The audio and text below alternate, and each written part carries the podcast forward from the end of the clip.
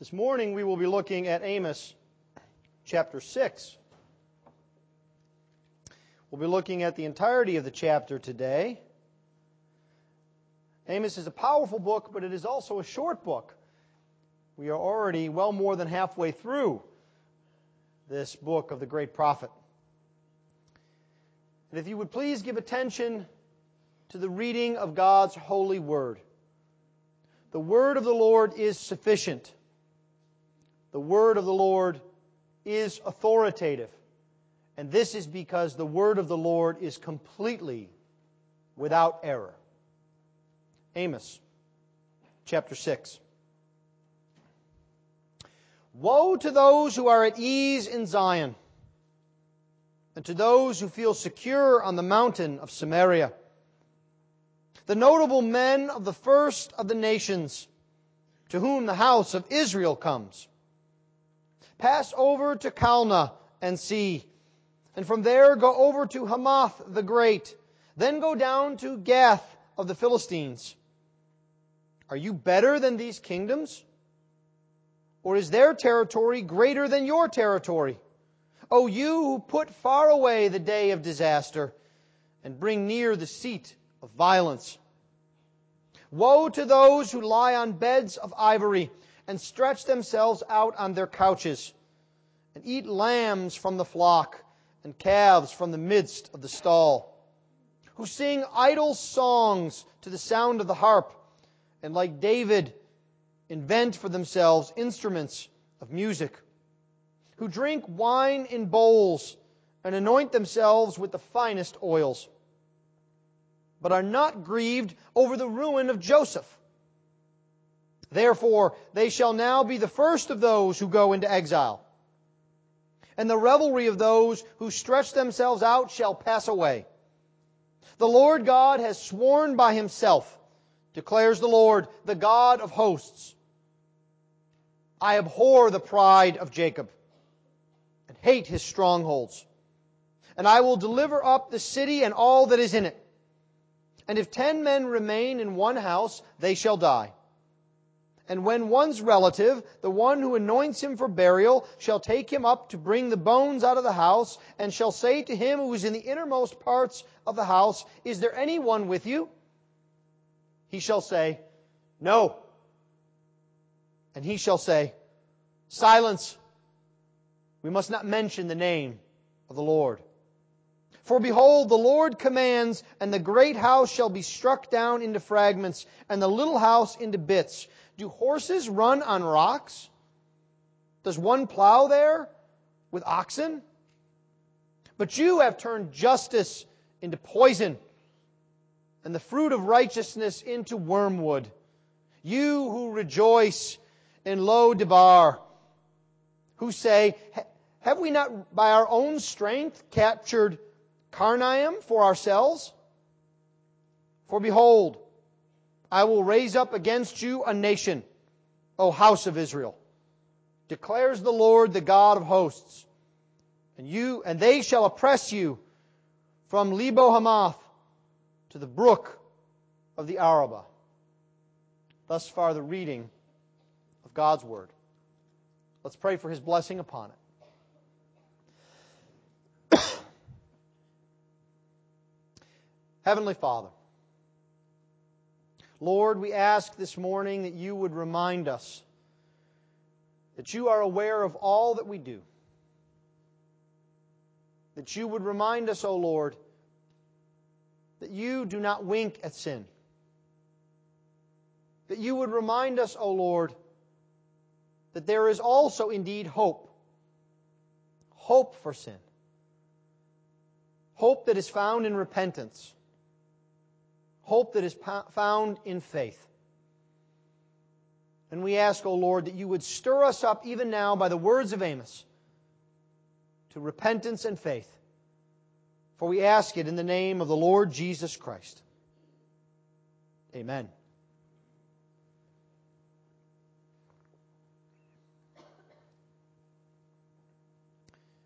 It was 10 years ago on this very day that our view of the world changed completely. Do you remember that day? Those of you that are perhaps 15 or older. Before that day, we all believed that we were safe.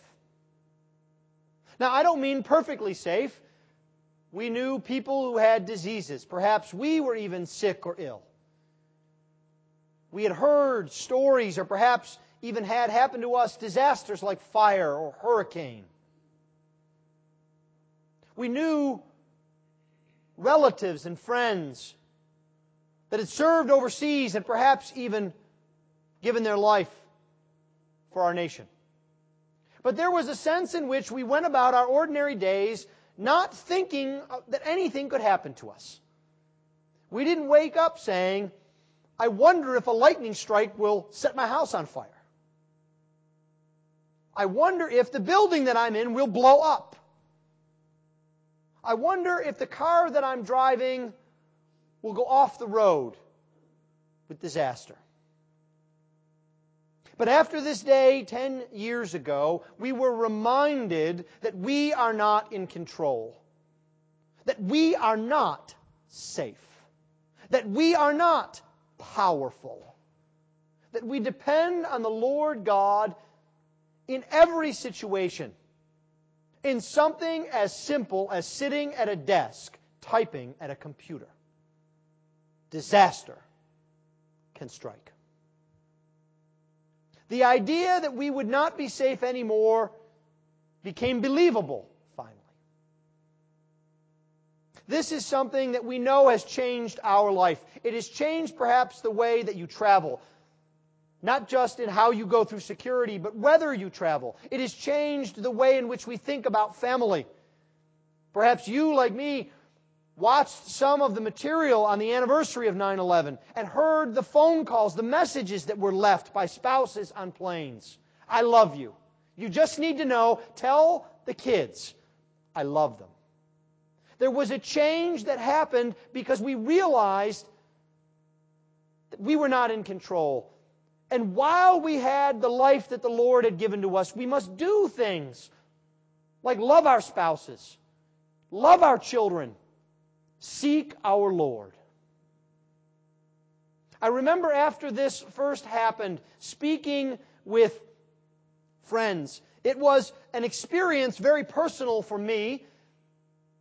I had worked just some nine months earlier in the Twin Towers for three straight days closing a, a deal.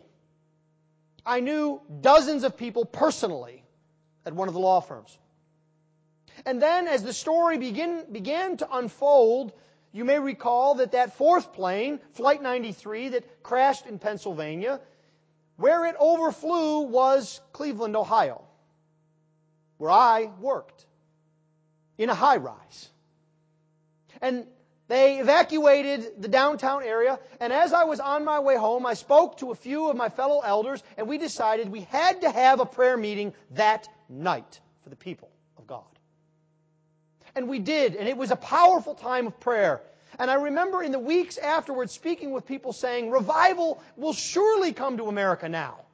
America will surely see that they must seek God. That those who reject God are murderers and liars. This is a turning point in our history. And I remember perhaps in me, the cynical lawyer came out and I said, the people will forget about this in a year. And they did. Not about the attack, but about the God who was in charge. They stopped seeking him. And you see, that is what we must focus on this morning. Not on wistful memories, but on the Lord God Himself. Because you see, that is what is happening here to the people of Israel and Amos. Amos is describing for them that they must wake up from their slumber. They must seek the living God, that they are not in control, and the whole world is about to change. It is as if the prophet himself had come on August 10th, 2001, and said to the American people, You must repent. And they went on their merry way. Would that we would hear this message today and be the shining beacon, the city on a hill that God has made us as the church of the Lord Jesus Christ. And this call then this morning is first and foremost to, to tell us that it is not right to be asleep to reality. Amos is warning Israel that they are asleep to reality. And then, secondly, he gives them a call to awaken to a warning. They are asleep, but they must awaken. And then finally, the answer to the burning question What must I do? What must I do? Asleep to reality, awakened to a warning, and the answer to a question. Well, let's look then and see what it means to be asleep to reality. You hear much now about how we were asleep in the days before 9 11, when we didn't think much of security or traveling. And now, apparently, we are so much more awake. We do very critical and important things like make people take their shoes off in airplane lines. We do things like we speak about what it means to be inclusive but in reality, we as a nation, and I believe we as a church are as asleep at times as Israel is in Amos' day. And it's because there is a false security that is found. A false security here for the Israelites, and if we are not careful, for us as well in the church.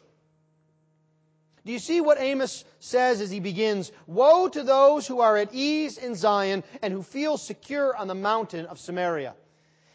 They are falsely secure because they have a false mindset. Zion is Amos's homeland of Judah. It is another name for Jerusalem. And he is reminding the church, he's reminding Israel that they are at ease because they think that God owes them. They believe that because they are the people of God, that nothing ill will befall them, and that they can do whatever they want because God is obligated to love them. It's a false mindset. We are not loved by God because we are lovable, brethren. We are loved by God because He has set His love on an unlovely people.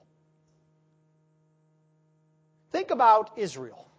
It was the smallest, meanest, nastiest people in the world. And God redeemed them from death and slavery, to fashion them into a people to carry His image into the world. So it is with the church. What a ragtag group we are. People from every nation, every walk of life. Men, women, children. God has fashioned us together into a people, regardless of where we live or what hobbies we have or what homes we own. He has fashioned us into His people because He desires it to be so.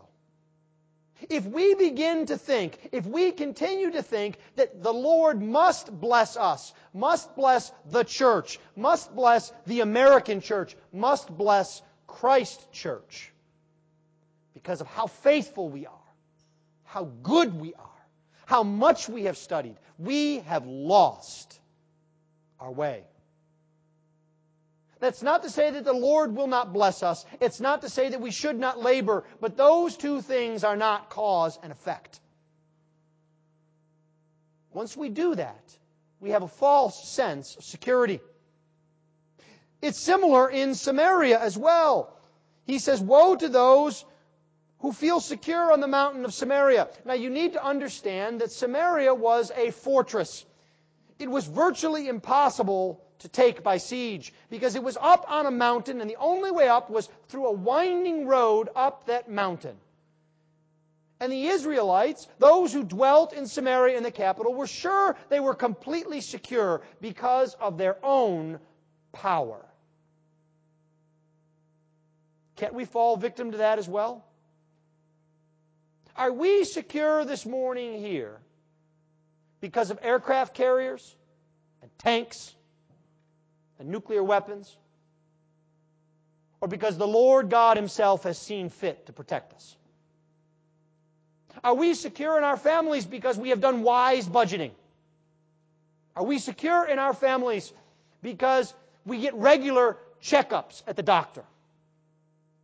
Are we secure in our families because we have the perfect book, plan, and manual for raising children? No. All of those things, in every one of those things, all of our security is found in the Lord God Himself. As soon as we lose sight of that, we begin to fall asleep to the reality and we begin then to procrastinate about what reality is. Do you see this here in, in verse 3? O you who put far away the day of disaster and bring near the seat of violence. You see, the Israelites, they knew somewhere out there was a judgment. They knew in their hearts that somewhere there would be a calling, a reckoning. But they would think about it and say, oh, well, you know, that's a long way off. They treated eternality like the way many of us treat homework assignments. You know what I mean? You've done it. Your teacher says, this is due two weeks from now. And you say to yourself, two weeks, that's it, that's forever. I can do what I want. And then about Three or four days later, someone will remind you and say, you know, shouldn't you get started on that project? No, I got a week and a half. That's, that's forever. The days will tick away. And then it's just a few days before they're due. And you say to yourself, you know, I really should get started, but it is a lot of work. There's always tomorrow. And then tomorrow comes and a panic and you see, this is what Amos says. This is how Israel was treating judgment before God. Yeah, I know we shouldn't sin, and I know there's so many things we need to do. We're not being just, but you know, God's still a ways off. Is that how you view the Lord God? Because you see, just as we know and think about the fact that those people in those buildings, on those planes, were not promised tomorrow 10 years ago. We are not promised tomorrow today. It doesn't matter what your health is. It doesn't matter if you're traveling or not. If the Lord God seeks to call you to account, He can do it right now. Don't procrastinate. Don't put off reckoning with God. If you have not come to a place right now where you have turned over the entirety of your life to the Lord, if you have not said, I can't do anything, I need Jesus to do everything. It is only by Him paying for my sins because I'm rotten, I'm wicked, I have not done what I should. Then there is no better time than right now. You don't even need to wait until after the sermon to speak to me right this very moment, you can have a reckoning with your God. I give you permission to tune me out for the next 10 minutes, to close your eyes and to pray to your Lord that He would save you. But this is true also of the believer, isn't it? When is the best day to give up sin? Tomorrow. Isn't it?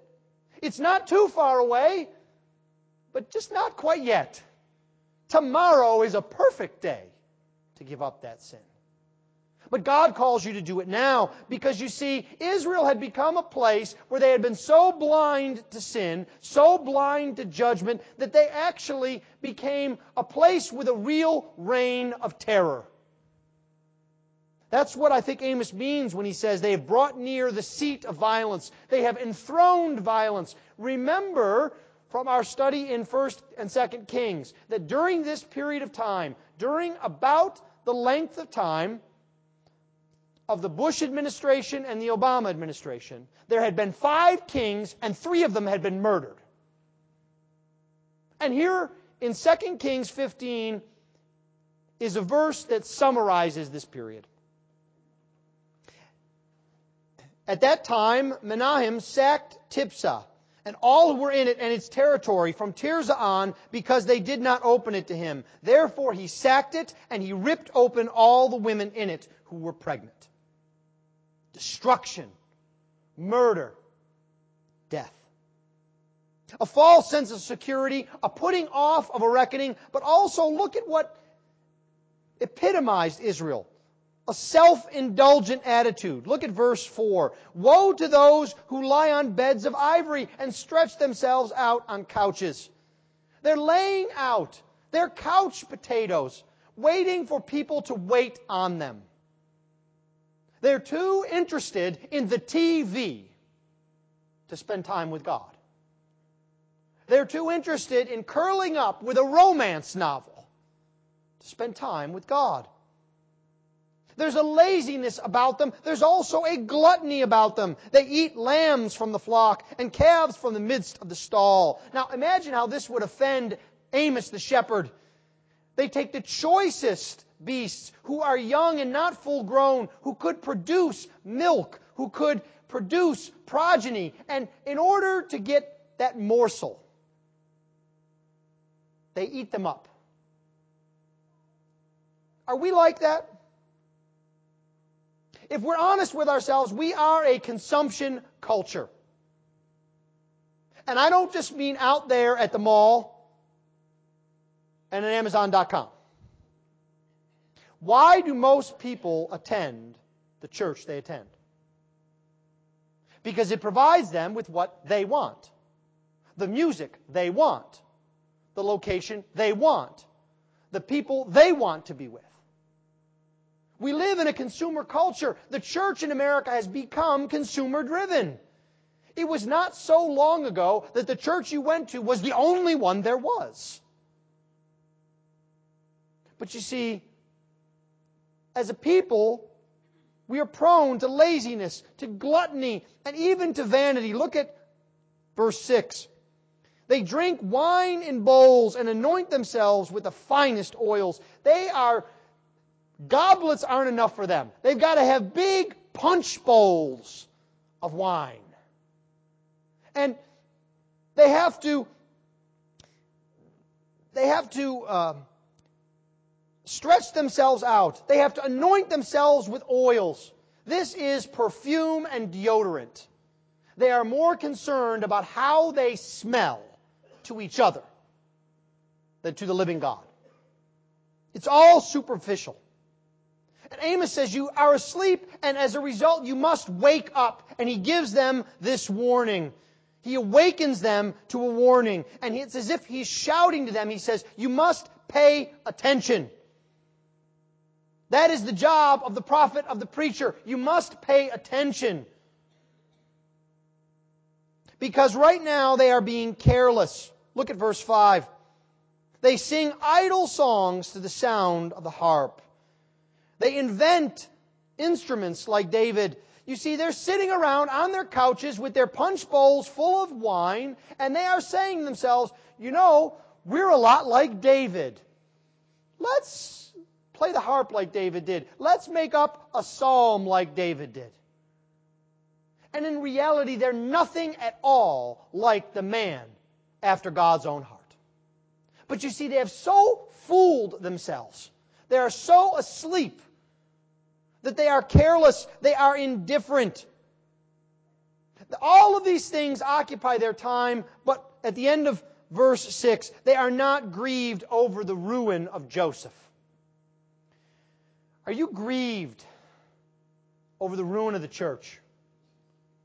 Does it pain you to watch a man get up and say he's a minister of the gospel and say, well, I don't believe in all this blood of Jesus stuff. Oh, and the Bible, you know, it's helpful, but it's not really the Word of God. Does that pain you? You see, Amos is driving the point home here. Do you notice what he does? Amos is, he is a brilliant preacher.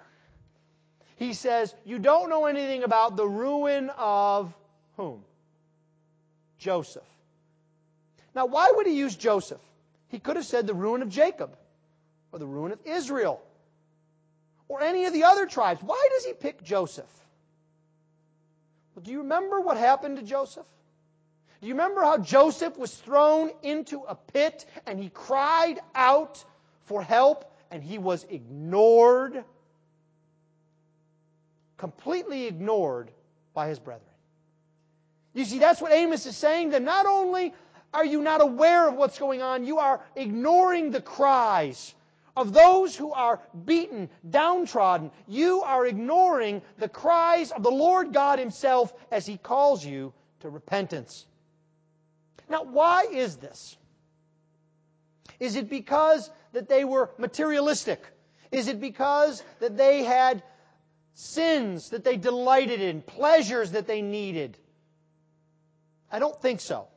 You see, we can more easily, I think, as the church, excuse ourselves from these sins because we don't participate in the gross and obvious sins. But the sin here that they are participating in, what is driving them is quite frankly what drives you and me.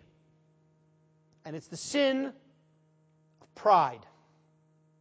It's a secret sin. It's a non obvious sin. What is pride? Well, at its core, pride is not about who we are, but about what we think about ourselves. And isn't it very easy to think more of ourselves than we should? It must be because the Bible is full of admonitions not to do this. Paul himself directly says, Do not think more highly of yourselves than you ought, but think more highly of others. Put others in front of you. But you see, we are bound to this sin even like the Israelites. It is something that is a part of our sin nature and gets to us immediately. We don't need to be taught this. An infant is able to hold up his toy and say, My toy is better than yours. Isn't he? How far a cry is that from my car is better than yours? My house is better than yours. My church is better than yours. My intellect is better than yours. And we think somehow we get the credit. And you see, that's where Israel was. It was in the dangerous place of taking credit for what the Lord God had given to them, taking credit for the Lord God restraining His judgment against them.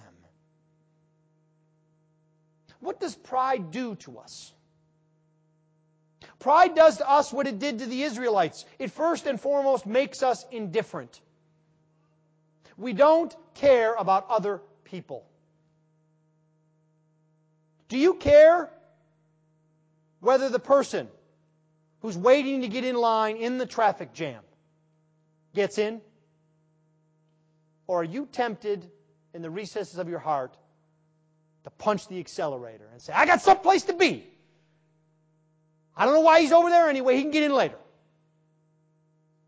Not a big thing, but I dare say something that we've all done.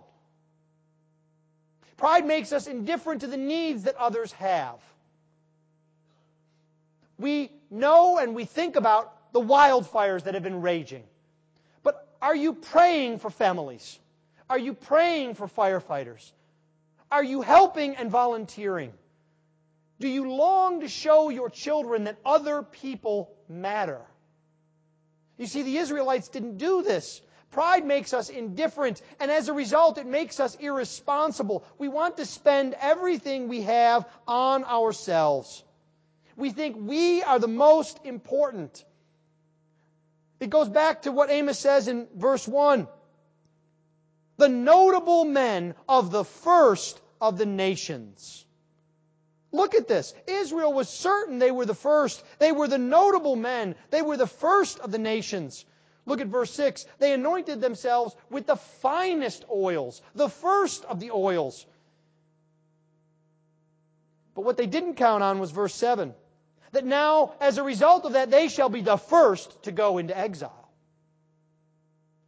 Pride makes us indifferent. It makes us irresponsible, but as a result, it also makes us oblivious to what is going on around us. Because if we really were aware, if we really were awake, we would understand what we see here in verse 8 that God hates pride. We all know and understand that God hates adultery. We know and understand that God hates theft, that God hates murder, but do we understand that God hates pride. What puts us up first. The Lord God has sworn by himself, he can swear by no greater. Declares the Lord, the God of hosts, I abhor the pride of Jacob and hate his strongholds, and I will deliver up the city and all that is in it.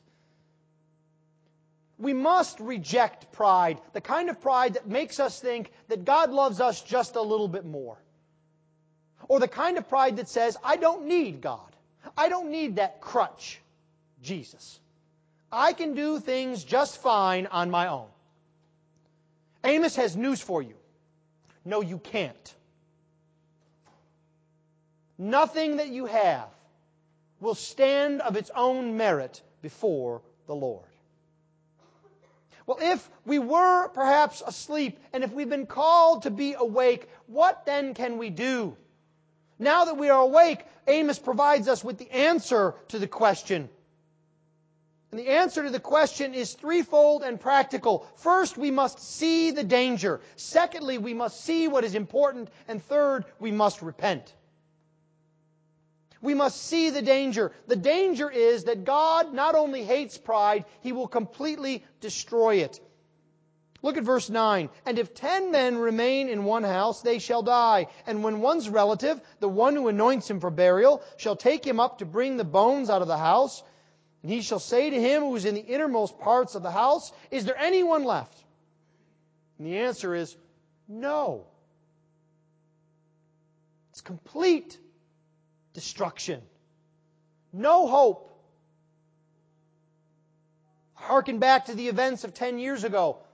Do you remember seeing and being perhaps completely as shocked as I was? Not just about the planes, but then when the first tower went down? And being shocked. And then I imagine the second thought that went through your mind was, no one will survive that. There are recordings of 911 calls happening at that moment screams, destruction, death. You see, there is no escape from God. God is more sure than any disaster. We must see the danger that is out there in order to avoid it. What God has described here is He's saying, not only are you secure in your might and your strength, He says, you will undergo such destruction. It'll be like a siege where everyone is killed and you can't even properly bury people. No one survives. We must see God's hand in our lives pointing us to Himself. 9 11 is a wake up call to us, not as a judgment. I'm not here to stand and tell you that I know that the Lord did 911 because of sin in Las Vegas or Houston or New York City. But what we must understand is that that is part and parcel of the power of God, not just in the destruction, but it is only God's power that holds up anything.